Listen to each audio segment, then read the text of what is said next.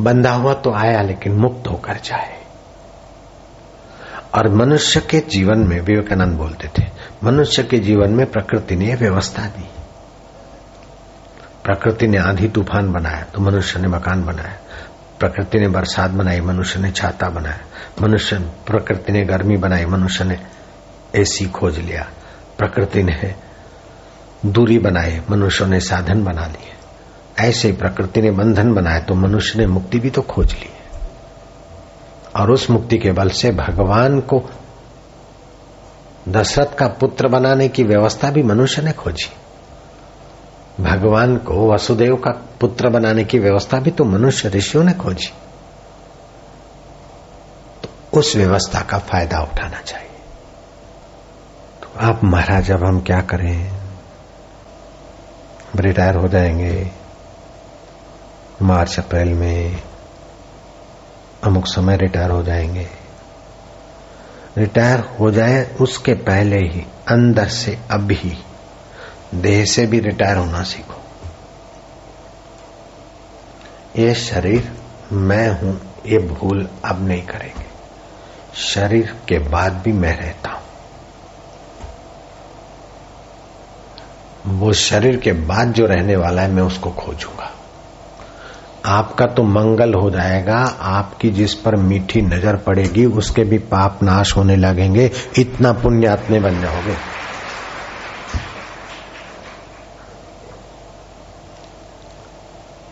और ऐसी ऊंचाई को छुए हुए महापुरुषों का संपर्क बहुत मदद करेगा। कुछ ऐसी रीत भात है, जैसे कुछ लोग योगा कराते हैं तो जो संसार में टेंशन में है, थके हैं फैट है, सौ दो सौ भस्त्रिका प्राणायाम करा दिया। थोड़ा खेल कूद करा दिया। नाड़ियाँ खुली हो गई, फ्रेशनेस एहसास हुआ। वो बात अलग है। थोड़ा रिलीफ मिल गया। लेकिन जीवात्मा को मुक्ति का और परमात्मा का आनंद आ जाए, मरने के बाद नहीं, जीते जी अनुभव होने लगे, वो बात तो सत्संग से और साधन से ही संपन्न होती। रामकृष्ण देव तोतापुरी गुरु मिले, विवेकानंद को रामकृष्ण मिले तो ये पुरुषों के संपर्क से सुषुप्त शक्तियाँ जागृत होती है तो फिर आसान हो जाता है। मन में एक बड़ा भारी सदगुण है। मन में दोष तो बहुत है, काम, क्रोध, लोभ, मोह, चिंता, दुख, जन्मा, मृत्यु। लेकिन एक बड़ा सदगुण है कि मन को जा टेस्ट आता है, मज़ा आता है, वहाँ बार बार जाता है। अब पान मसाले में तो हार्मफुल है, हानि है।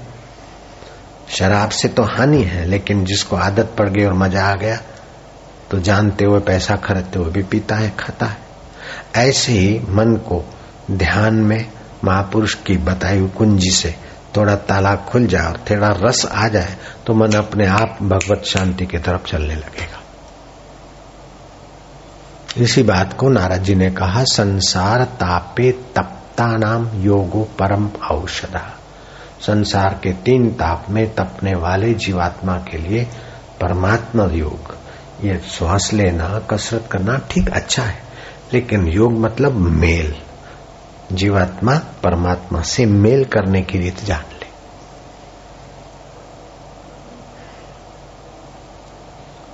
पैसा इकट्ठा करके छोड़ के मर जाना जीवन का उद्देश्य नहीं है।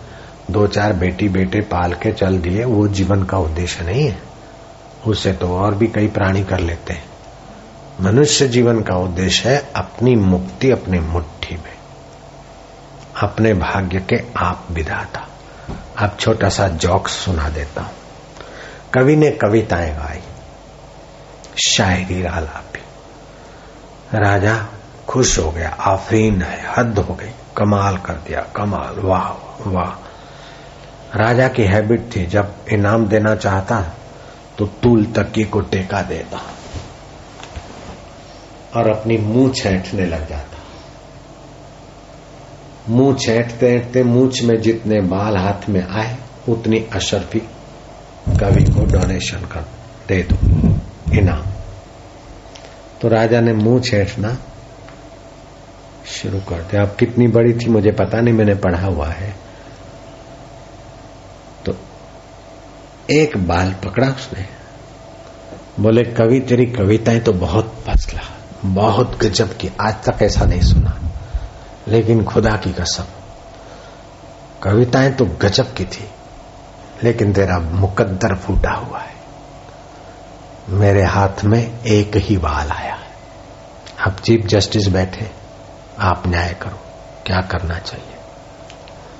तेरा भाग्य फूटा हुआ कवि ने कहा राजा, एक अशर पे आप मुझे मत दीजिए, लेकिन आपकी मूछ के बाल के साथ मेरी मुकद्दर को मत बांधिए। मेरी मुकद्दर खा, विधाता मैं हूँ। राइट सर अपने भाग्य का मनुष्य आप विधाता है।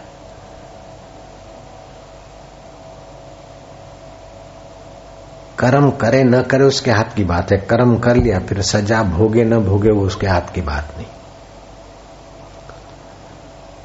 कर्म आप आप अपने भाग्य के आप विधाता है।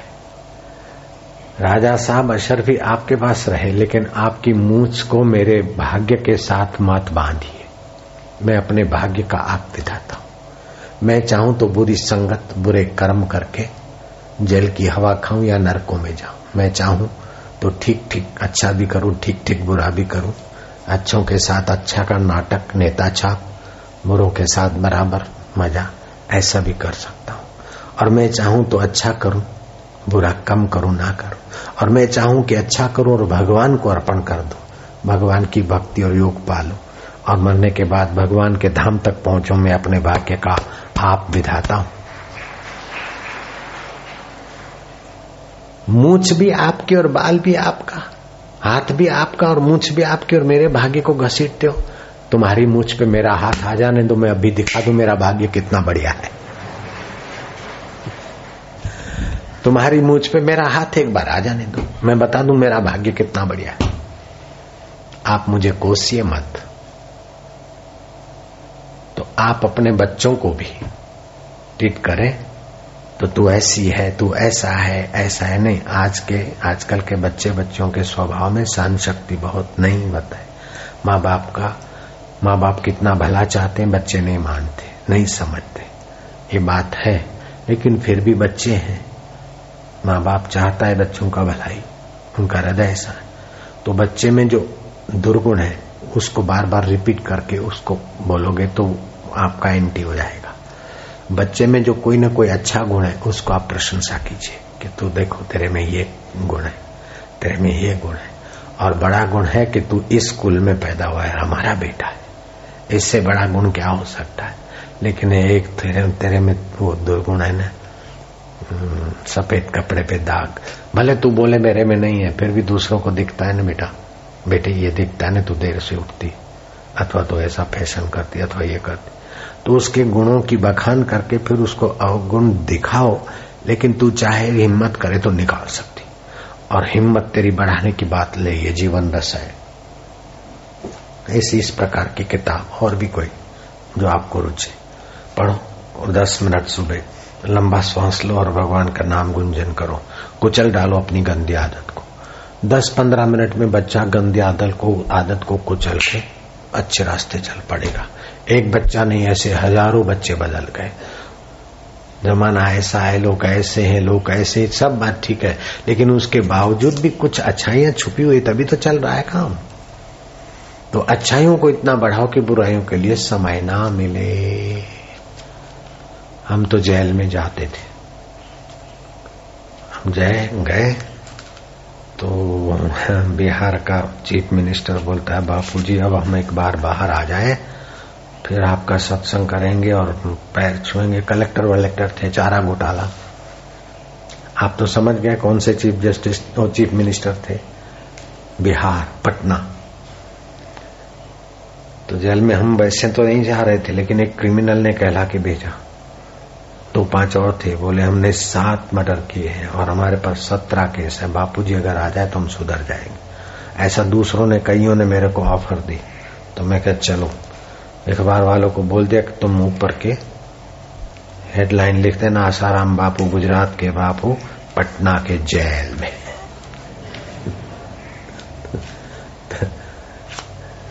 एक जोक्स और है। आईजी और कोई ऑफिसर जेल में गए। जेलर आगे पीछे घुमा, सर, रामायण रखा था, रामनवमी का उत्सव। कैदियों ने बड़ा अच्छा किया। कोई राम बना, कोई हनुमान बना, कोई लक्ष्मण बना, कोई कुछ बने, कोई कुछ बने, कुछ लोग बंदर बने। लेकिन रामलीला गजब की हुई, सर। भाई, तुम तो लोगों में राम राम जी के सदगुण भर दोगे, सदाचार का। कैदी जाएँगे तो श्रेष्ठ नागरिक हो जाएँगे। वंडरफुल फाइन तुम जेलर बड़े हिम्मत वाले हो। बोले, सर, एक प्रॉब्लम है। बोले, क्या? बोले, जो हनुमान जी बना था, वो संजीवनी बूटी लेने के लिए जेल के दरवाजे खोल दिए, बाहर गया है। चार दिन से लौटा नहीं, सर।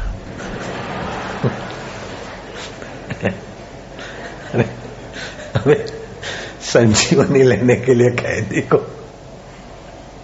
जेल से बाहर भेज दिया तो चार से आएँगे तो काम करने में सावधान रहो, भावना के साथ साथ बुद्धिमानी की बहुत ज़रूरत है। श्रद्धा तत्पर है, इंद्रिय संयम कहीं बुद्धिमानी है तो श्रद्धा नहीं है, कहीं श्रद्धा है तो बुद्धिमानी नहीं कहीं दोनों है तो सदगुरु नहीं और जिसके जीवन में श्रद्धा है, बुद्धिमानी और सदगुरु मिल गया तो फिर तो कहना ही क्या, मुक्ति का रास्ता है।